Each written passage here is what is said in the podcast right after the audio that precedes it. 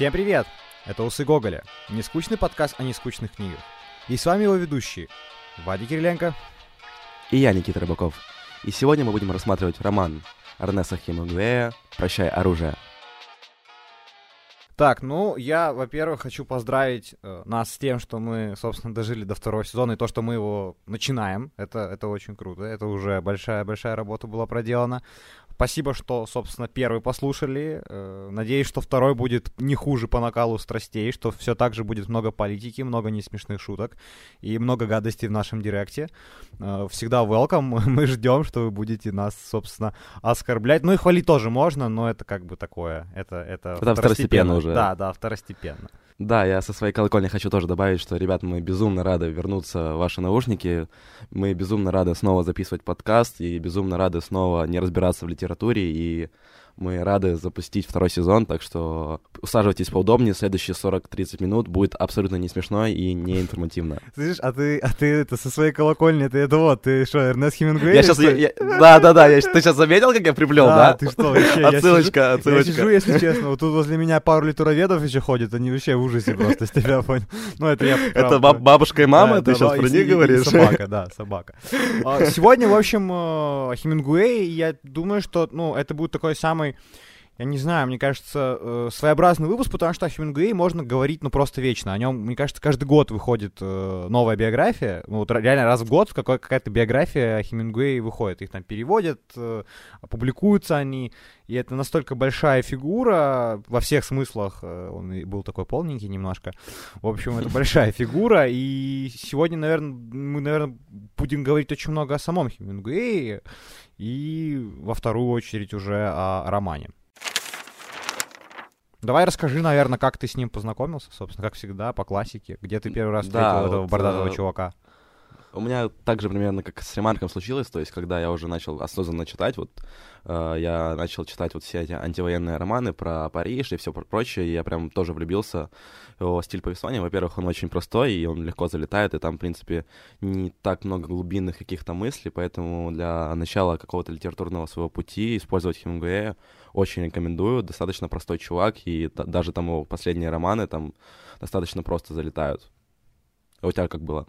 Ну, насчет глу- э, нет глубинных мыслей я бы поспорил, потому что мне кажется, что все творчество Хемингуэя, его часто сравнивают с айсбергом, знаешь, ну, то есть там на, на поверхности что-то он показывает, но глубина там огромная, на самом деле, он очень много просто что прячет, и там не до всех вещей можно допереть в юном возрасте, но у меня есть забавная история.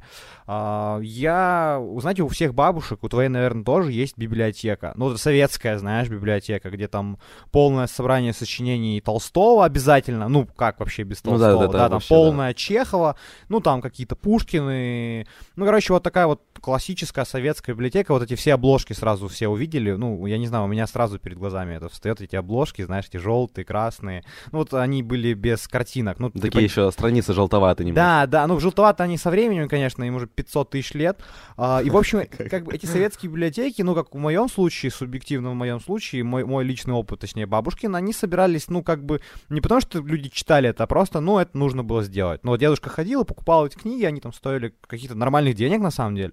И вот он их собирал. Никто это не читал. То есть моя бабушка не читала ни Толстого, ни, ни, ни, ни ничего такого. И, собственно, и у нее на полке лежала книга «Старик и море». Ну, так вот, вот эта синь, синяя обложка, я до сих пор помню.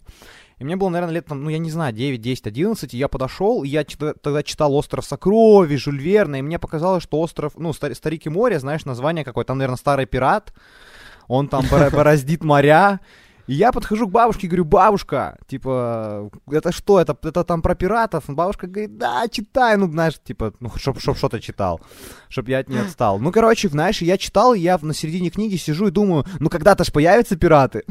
Ну, то есть, ну, то есть, когда-то что-то... Маленькое разочарование, пиратов там нет. Там нет Но там есть маленький мальчик.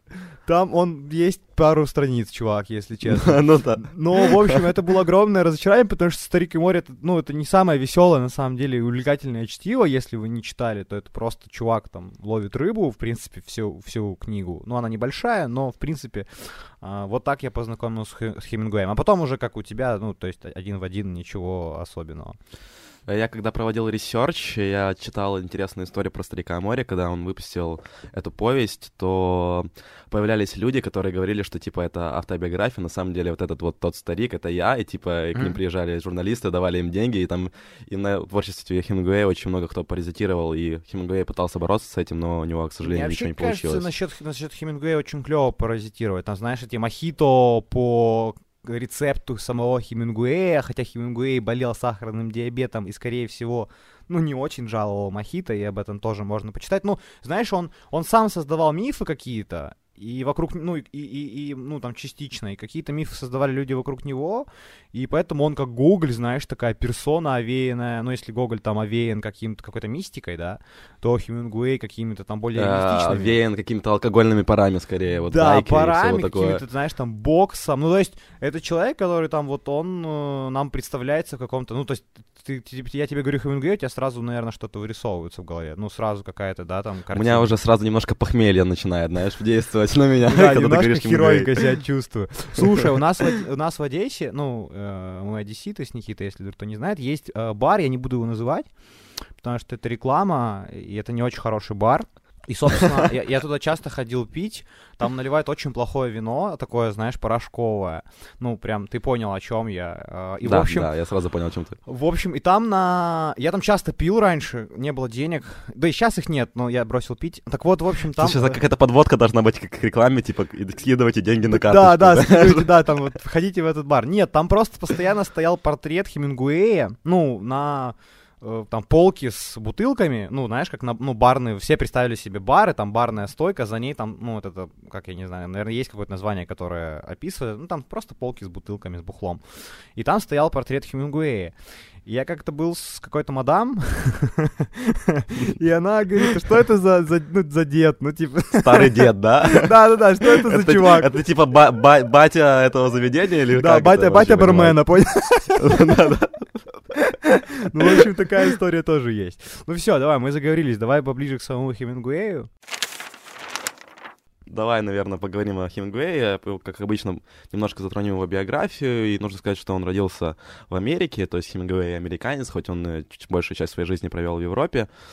Но он родился в маль- небольшом провинциальном городке Оук Парк, и интересная история, то, что родители Хемингуэя, у него там тоже сумасшедшие родители, но мы это опустим. Но суть, суть в том, что его мама хотела девочку, и она там до какого-то возраста, уже до- достаточно взрослого, одевала его в детские платья. А я знаю, что это это, тоже миф, а я знаю, что это просто была мода такая. Ну, то есть, вот, вот, вот Хемингуэй, он весь такой, вот вся его биография такая. Я знаю, что, ну, то есть, насколько мои источники э, говорят, то это была просто мода. Но есть источники, которые говорят, что это там повлияло на а, воспитание самого Хемингуэя. Ну, то есть, вот вся биография то есть- Хемингуэя соткана из... Да, она такая э, против- противоречи- Да, противоречивая да, немного, да, да? да, да. Ну, то есть там вот, ну, многие считают, что эти платья как-то повлияли на фигуру Хемингуэя, что он постоянно там менял жен, знаешь, а кто-то говорит, что нет, это просто была такая мода. Ну, come on, типа, пожалуйста, можно спорить вечно. Ну, вообще, у Хемингуэя была очень активная жизнь, он там занимался и плаванием, и боксом, и с боксом тоже интересная тори- история, то, что он из-за этого ослеп на левый глаз и повредил ухо, и нужно сказать, что Хемингуэй всю жизнь свою хотел писать, и вот э, он даже не захотел поступать в университет, а в какое-то время он поступает на журналистское, ж- ну, занимается журналистским искусством и работает в такой газе- газете, как Канзас Сити Стар. Я знаю, что его, ну, вот если вернуться к родителям, ты хотел это опустить, но я еще пару слов скажу, потому что это важно. А, насколько я знаю, у него была демоническая мать, ну, так как есть такая версия, что она была, что из-за именно из-за э, очень скверного характера его властной матери его отец э, как бы убил себя, собственно, и что Хемингуэй очень рано, вот, вот этот вот, если продолжать твою мысль по поводу э, журналистского искусства, что он, в принципе, очень хотел э, уйти из дому, ну, то есть пойти э, работать и не быть под влиянием матери, потому что его мать хотела, чтобы он занимался явно не, не писательским ремеслом. А, в общем, начинается Первая мировая война. А, Хемингуэй на нее съездит, собственно, он будет... э, Добровольцем, кстати. Добровольцем, да, от Красного Креста, он примет какое-то участие. Собственно, а, э- именно Первая мировая война отражена в романе, который мы сегодня будем обсуждать, и он там отчасти, ну, его можно, наверное, назвать, да, отчасти биографическим. Ну, какие-то моменты. Да, там много- достаточно мно- много больших штук. Ну, ключевых моментов в романе как раз перенесено с истории Хемингуэя, так что... Так что это Да, война, да, думаю, мы, что мы ее зафиксируем. Полуавтобиографический. Да, мы ее зафиксируем, и более того, я вам хочу сказать, что, ну, опять же, Первая мировая война очень сильно отличается от Второй. Ну, это принципиально две разные, а, как бы, штуки, и мы, мы, наверное, очень хорошо знаем про Вторую мировую, но у меня так, я не знаю, мне кажется, что ну, у многих так. Вот я как-то Вторую мировую еще что-то, ну, понимаю, как это было, да, Потому что это э, намного больше кинематографии. Мы, к сожалению, о войне знаем только из кино. Ну, то есть, ну и там больше там было мало- Советского Союза, больше Украины. Ну, если говорить о Второй мировой, то там... ну, просто там была Российская империя, там немножко по-другому было. Да, там немножко другое устройство было, но Первая мировая война для меня вот, ну, такое, знаешь, как темное облако немножко. И я посмотрел пару видосов на Ютубе сейчас буквально, ну, вот, типа, там, за, за пару дней до этого. И, если честно, она там, ну, она странная, я бы сказал, что она там прям есть специфические особенности. Эти особенности тоже отражены в романе. Там, если прям понимать, как эта война строилась, то можно найти интересный там, ну, ре- реально исторический э, контекст э, в, а, в этом романе. У меня вообще такая история появилась, что я прежде чем как, знакомиться с какой-то литературой, теперь я читаю до этого исторический подтекст. То есть обязательно Мгм. очень важно понимать, о чем книга. Если ты типа в разрезе с историей ты не понимаешь, тогда ты потеряешь как минимум половину сути романа. Поэтому вот у меня рекомендация такая читать вот историю сначала, а потом романы. Мой любимый пример это Евгений Онегин, который, ну, пушкинский Евгений Онегин, который, если честно, на сегодняшний день, если его читать без комментариев, ну, да, там, какого-то литуроведа, а, он реально, ну, очень сложно воспринимается. Ну, вот понять, э, то есть, если откинуть сюжетную, да, там, линию, а сюжетная линия, например, в том же Евгении Онегине, это вообще там не первоочередная вещь, то нужно знать немножко контекст, да, время, а, быт, э, так далее тому подобное. Ну, мы, знаешь, уже 15 минут говорим о чем угодно, кроме как о романе. А это кроме как Хемингуэя. Ну, короче, после Первой мировой войны э, Эрнест возвращается в Америку, переезжает потом в Канаду. Но как Хемингуэй осуществляет свою давнюю мечту, и в 1821 году, после женитьбы, он переезжает в Париж, и о Париже и Хемингуэе тоже можно просто говорить бесконечно. Начиная от э, его книги «Праздник, который всегда с тобой», и заканчивая знакомство с, таки- с такой великой личностью, как Гертруда Стайн, как Эзра Паунд, которые во многом повлияли на творчество Хемингуэя. Ну, там еще до Спасос находится, там находится Ф- Фиджераль, там все. Ну, типа, в 20-х годах в Париже было просто все. Ну, в 20 век там, он, он рас- расцветал именно э, в парижской столице. Интересный тоже маленький факт. э, он познакомился с э, Сильвией э, Бич, э, которая э, владелица книжного магазина Шекспира компания, и мы в этом магазине с тобой вместе были. а, когда Да, причем мы цел- целенаправленно туда ходили. да, да, если вы будете в Париже, это прям, ну, обязательно маленький магазинчик небольшой, он там возле острова Сите находится, а, ну, в общем, почти в самом центре, и это такой прям трехэтажный, очень странный, один из самых старых, насколько я знаю, э, книжных магазинов э, в Европе, ну, в Париже точно. Да, это Сильвия Бич тоже на самом деле очень сильно повлияла на литературу 20 века. Она и опубликовала роман, э, скандальный роман Джеймса Джойса «Уиллис». Скандальный и очень, сложная скуч- еще и очень, очень, очень скучный. Я бы два прилагательных, да. два прилагательных для Улиса у меня есть, скандальный и... Попробу- попробовать можно почитать, на самом Ну деле. Если да. вы такие задроты немножко литературные, то, типа, я советую. Ну, он скучноват немножко. Но мы его точно А, вот- разберем когда-нибудь, я думаю, что Да, да. через лет 20. И, ну, и я думаю, что не- нельзя рассматривать э, Хемингуэя вне контекста его дружбы с э, Фрэнсисом Фиджеральдом. Там достаточно тоже много историй, и самая интересная, на мой взгляд, история о том, что они встречаются в, в параллельном развитии, то есть э, Хемингуэй встречает Фиджеральда, когда тот уже знаменитый писатель, он уже издал, если я не ошибаюсь, э, Гэтсби, или вот на пороге того, чтобы издать, и они с ним встречаются, и потом э, Хемингуэй становится безумно популярным, а Фиджеральд потихоньку-потихоньку сходит на нет, он там уже пишет сценарий для Голливуда, то есть э, сначала, сначала Фиджеральд помогал Хемингуэю, а потом наоборот, ну там у них вообще специфическая дружба, Ну, там часть есть их много материала в интернете. как раз отражена в праздник, который всегда с тобой. Да, А, но там есть, кстати, много споров, насколько это вообще правдивая история. То есть, ну, потому что Хемингуэй там говорят, что очень много всего прикрутил того, чего не было. Мы обязательно говорим о празднике, потому что праздник, который всегда с тобой, это, наверное, один из самых странных и необычных романов э, Хемингуэя, который вообще не укладывается, в, ну, грубо говоря, в его антологию, да, в его там, э, ну, если брать его творчество как, как одну, ну, да, как да, цельную да. вещь, он, он, явно... выпадает немножко. Да, он очень выпадает, и об этом мы когда-то поговорим, но сейчас мы уже начинаем подходить к роману. Для, ну, я скажу, что э, это, это не первый роман, первый был «Фиеста» э, или и, «И восходит солнце». И восходит солнце. На мой вкус, это один из самых лучших романов Хемингуэя. Вот, ну, вот я, я так читаю, это, это, это, это субъективно, но это вершина э, поэтики, да, есть слово поэзия, есть слово поэтика.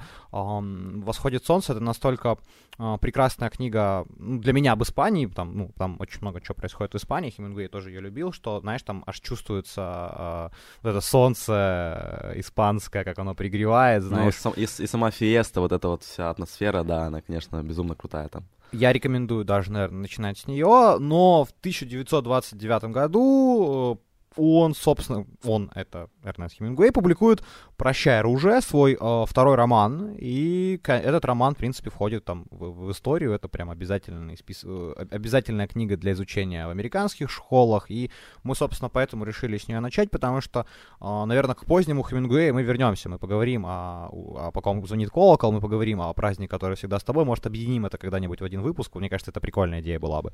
А, да, да. Но сейчас мы начнем с такого раннего, еще начинающего Хемингуэй, который там только покоряет э, французскую столицу э, и столицу мирового модерна, если позволите. Э, вот а, об этом Хемингуэй и об его романе сегодня мы и говорим.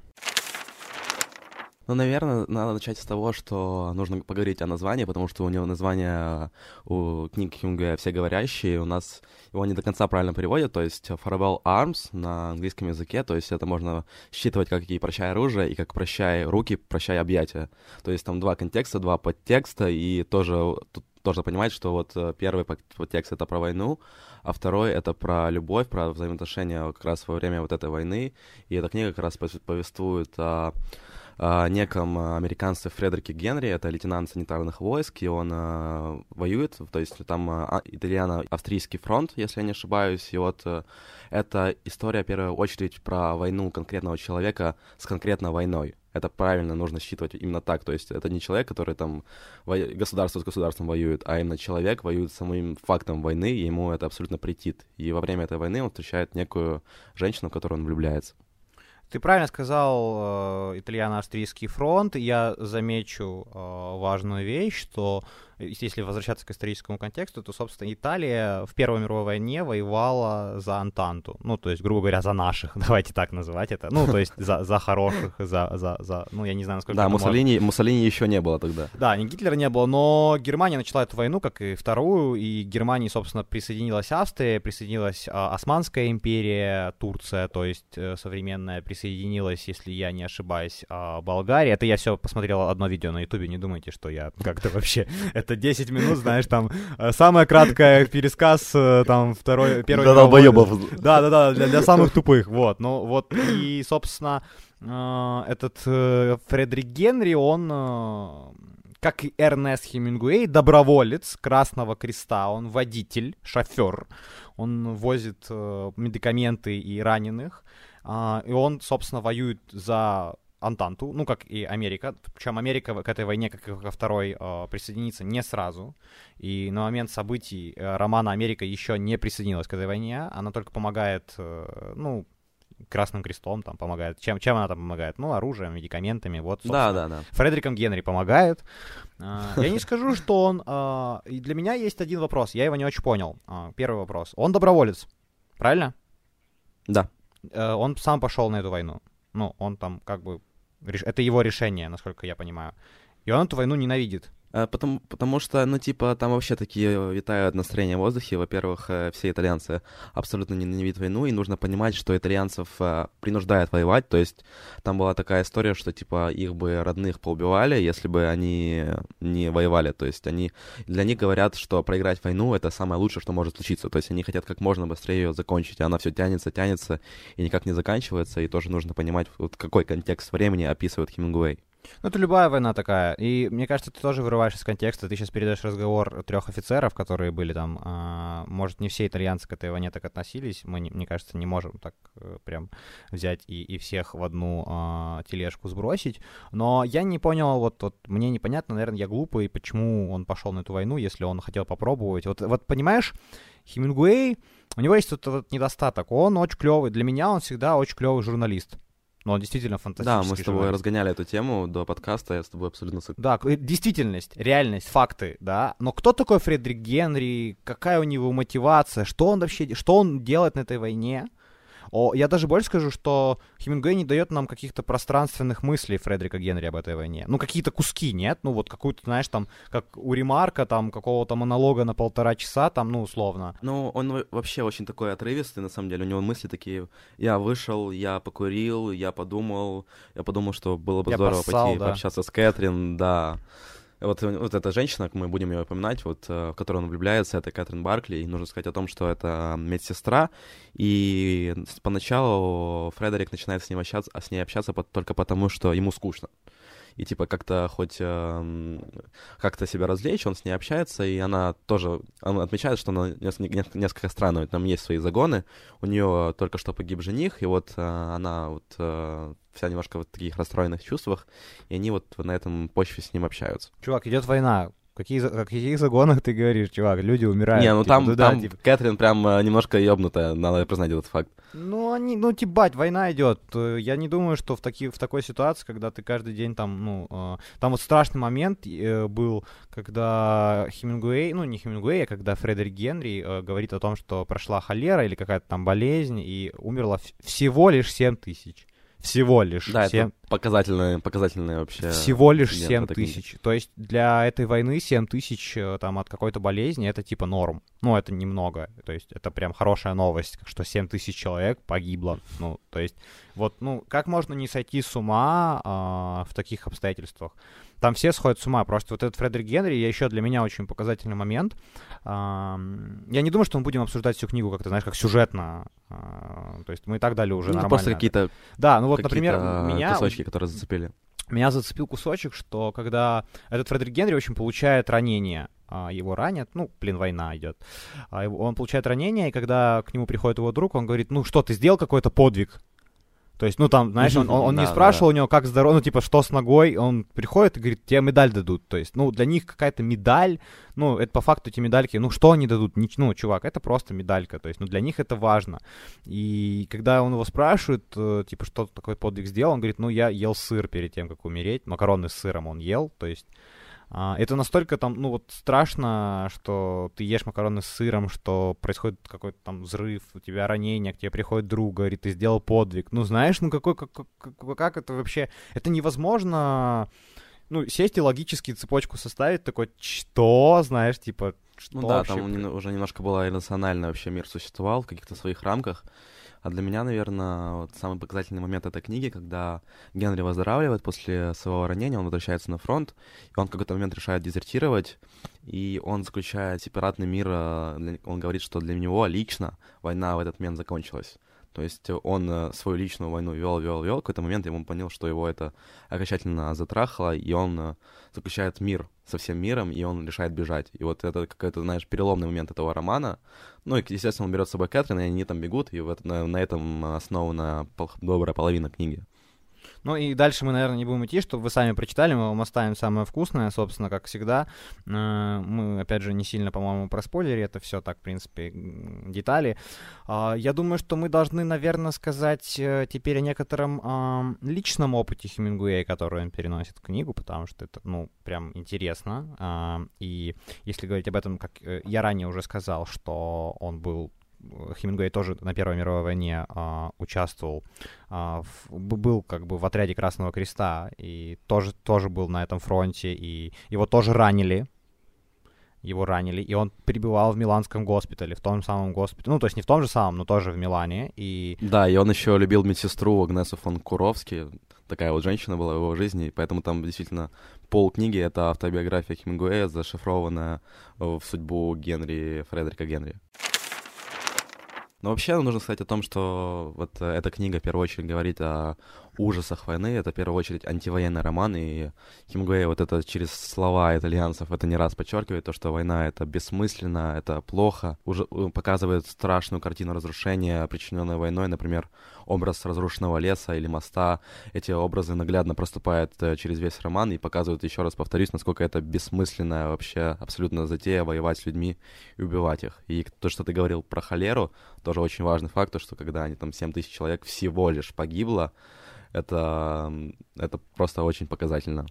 Я скажу о приеме, который использует Хемингуэй, и он не сразу заметен, он не сразу очевиден. А, это тот тип повествования, который он выбирает. А, собственно, этот роман — это лирический роман. Лирический в смысле повествования идется об эмоциях одного, да, конкретного человека. В принципе, а, роман написан, ну, как бы Хемингуэем, но повествование ведется от Фредрика, да, и, в принципе, а, ведется оно даже не мыслями Фредрика, а его действиями, как ты уже ранее говорил. Это, конечно, в принципе, ну, плюс-минус можно сказать, что это уникальное для Хемингуэя, да, это его фишка, его стиль. Он а, передает нам а, окружение, да, окружающий мир какими-то действиями, ну, то есть какими-то даже не взглядами на это Фредрика, а просто то, что он видит. Не взглядами, не его оценкой, да, э, э, какого-то разбитого моста или там холеры, просто э, констатацией фактов.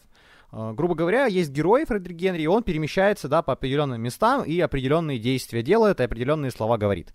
Он никак их не оценивает, да, там сам потом в монологе. Автор никак э, не, не, ну, не пытается тоже оценивать, потому что есть, например, тип композиции, когда тоже берется повествование от первого лица, но, тем не менее, автор выдает оценку происходящему, или... Да, э, он тебе потом впоследствии разжевывает то, что или, сказал или, герой. Или, или сам главный герой разжевывает, да, какие-то свои мысли, или герои вокруг этого главного героя помогают тебе тебе понять. Здесь вообще нет этого. То есть, ну вот как айсберг, который я говорил, просто ты должен уже сам понимать, ты должен сам понять, насколько это страшно, и это гораздо страшнее, чем а, например, ремарка, которая тебе просто там, ну, грубо говоря, скажет, что это плохо, да, там, ну, как это философия, знаешь, там, за рюмкой э, какого-то там... Ну, вот у Хемингуэя нет вот этой сложнейшей метафизики в разговорах, нужно понимать, вот чем ну, Я не скажу, что метафизика ремарка слож сложнейшая, я бы сказал, наоборот, ну, прям... А, простейшая ну, метафизика, но да, но да. Ну, все, все равно, ну, как бы вот такая вот, э, там, ну, они такие высокопарные разговоры. Да, у Хемингуэя два героя, ты прав, они не, сяд, у, не сядут пить э,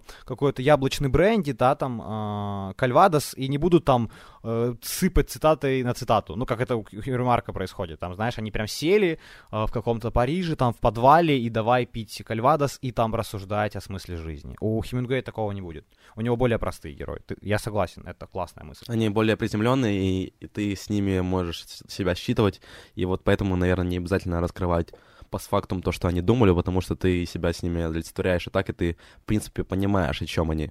И это страшнее, чем у Ремарка, нет?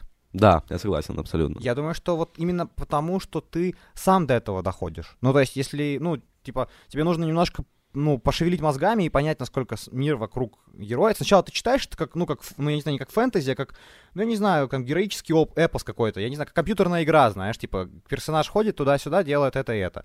Ты сначала читаешь такой, ну, норм, да, он ходит, делает там, он что-то выполняет, какие-то функции, что-то говорит, а потом такой в какой-то момент, воу, воу.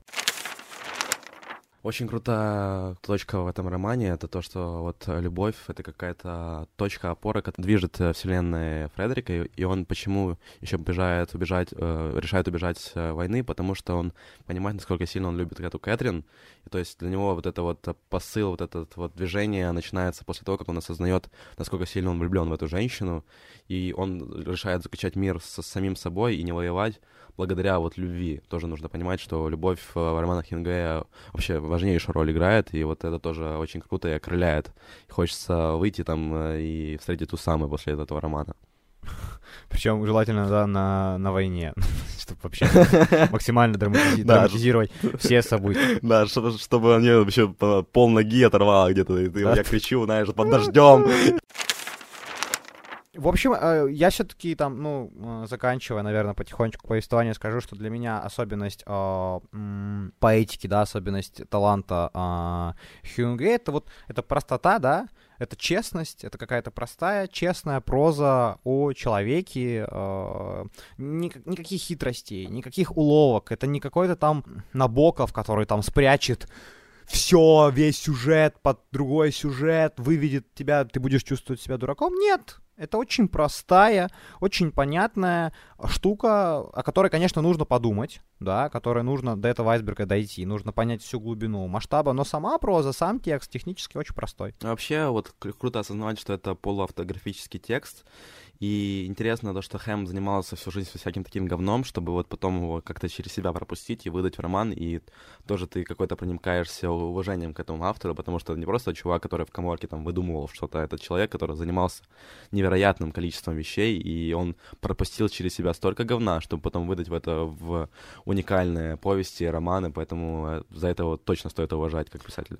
Мне еще нравится мысль, э, не знаю, моя, не моя, может, я ее посмотрел, что а, у Ремарка, того же самого, с которым там мы часто пересекаемся, а, герои умирают физически, да, ну, ча- чаще всего. Ну, там прям туберкулез, снаряды, пули.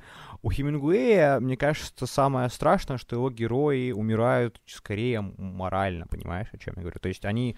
А, Хемингуэй, будучи сам мужественным или просто мечтая быть мужественным, создавал очень, ну, Фредерика Генри, какого-то такого мужичка, знаешь, твердого, который там а, хочет уйти от войны, у него есть какие-то желания, любовь, и в конце там он как бы, грубо говоря, там а, не то чтобы умирает морально, но его желания явно, ну, как понимаешь, вроде страдают, да, они там действительно не до конца все осуществляются, и если у... И это не только в этом романе, это и в «По ком звонит колокол» есть, и даже частично, ну, не частично, а есть в «Фиесте», что его герои скорее а, умирают духовно. Э, можешь ли ты согласиться с этой мыслью или, или же нет? Да, скорее всего, я с тобой согласен, потому что Ремарк э, как-то в этом плане несколько приземленнее действует, то есть если смерть, то это обязательно физическая смерть, это должна человека расквасить по асфальту, вот, а Хемингуэй несколько, несколько в этом плане делает, делает это изящнее немножко, и ты и должен страшнее, понять, что и человек... опять же страшнее. Да, да, и ты это осознаешь только по факту, знаешь, это когда ты прочитал книгу, у тебя осталось какое-то послевкусие, и у тебя вот после прочтения книг Хемингуэя у тебя какое-то тяжелое послевкусие, а, и не сказать, что оно очень приятное. Ну, после Ребарка это... я тоже не скажу, что я веселюсь. Не могу сказать, что я хохотал после трех товарищей или там после или после триумфальной арки. Явно я не хохотал. Но я думаю, что влияние Хемингуэя... Просто, знаешь, есть бытует мнение, что Хемингуэй не вошел в канон литературы. Ну, что вот он... Да, его, а... типа, принижает немножко его достоинство, потому что он все-таки журналист, в первую очередь, больше, чем писатель. И для меня, да, я не скажу, что я большой фанат. Я не могу назвать себя там каким-то э, большим поклонником. Не могу сказать, что Хемингуэй повлиял на что-то, что он мне что-то там открыл. Э, но то, что это вот такая большая-большая фигура, да, ну, которая занимает много объема смыслового, объема физического, да любого объема. Это просто большой, большой чувак в мире литературы, э, в мире 20 века и его просто невозможно не замечать, да, его портрет, вот, ну, то есть он даже, даже у меня на аватарке стоял, ну, это просто, ну, вот этот его, знаешь, борода. Ну, да, это колоссальная, вот. колоссальная фигура для литературы, и напоминаю, что у нас, ребята, есть сумки с Хемингуэем, такая маленькая надевная рекламочка, да, если вас да. заинтересовал этот персонаж, то вы можете приобрести нашу сумку с Хемингуэем. У нас еще на них, на них скоро будут скидки, поэтому ждите, ждите, они скоро будут, прям очень скоро. А, я думаю, что мы будем э, ставить оценки, да, да, сколько у тебя, чувак? Ну, я думаю, что я поставлю 8 усов Гоголя из 10. Да, я с тобой в этом плане солидарен, у меня тоже 8. Думаю, что не больше, не меньше, вот идеальная серединочка для Хемингуэя. Мы, мы записываем Хемингуэя как чувака, к которому мы вернемся, да, обязательно. Ну вот он. Да, да, он, безусловно. Он, там есть есть что еще обсудить. В режиме фритока, вот не привязано к какой-либо книге, вот сейчас мы просто говорили больше про прочее оружие, а вот как-нибудь просто собраться и поговорить про Хемингуэя, про его личность, потому что там еще много есть фактов в биографии, которые мы не затронули, и женщины Хемингуэя, и как Хемингуэй закончил свою жизнь, тоже своеобразно, Я и думаю, с ФБР, мы, там мы, у него мы, истории были. Было бы классно выйти с такой штукой в стрим, ну, например, если люди будут заинтересованы, да, мы сможем выйти. Да, возможно, как-то как-то в онлайне, чтобы там Хорошая поучаствовать, интерактив какой-то был бы. Супер, да, я думаю, это было бы прикольно. Давайте прощаться. Во-первых, э, поздравляю вас с началом второго сезона. Э, я обещаю вам, что этот сезон будет не такой простой и обычный, как прошлый, что у нас есть много интересных идей, и, возможно, мы что-то начнем реализовывать уже совсем скоро. А, оставайтесь с нами, очень рад был опять с вами пообщаться. Ну, точнее, я не знаю, ну, я общаюсь с вами, я это так считаю. Я считаю, что у нас какое-то... Вы все равно отвечаете, вы все равно пишете что-то нам в Инстаграм, так что я надеюсь, что это не просто диалог двух чуваков, которые купили микрофоны, а все-таки что-то больше. А обнимаю, целую. Да, и, ребят, как всегда напоминаю, что у нас есть э, Инстаграм, который называется Google's Mustache, есть э, Facebook, есть Телеграм-канал. Э, вы всегда можете оставлять наши рецензии и комментарии в Apple Podcast. Мы всегда ждем ваших комментариев. Мы безумно вас любим и еще раз напоминаю, что без вас бы нас не было. Обнимаю вас, целую. С вами был Никита Рыбаков. И Вадик Кириленко. Пока-пока. Пока. -пока. Пока.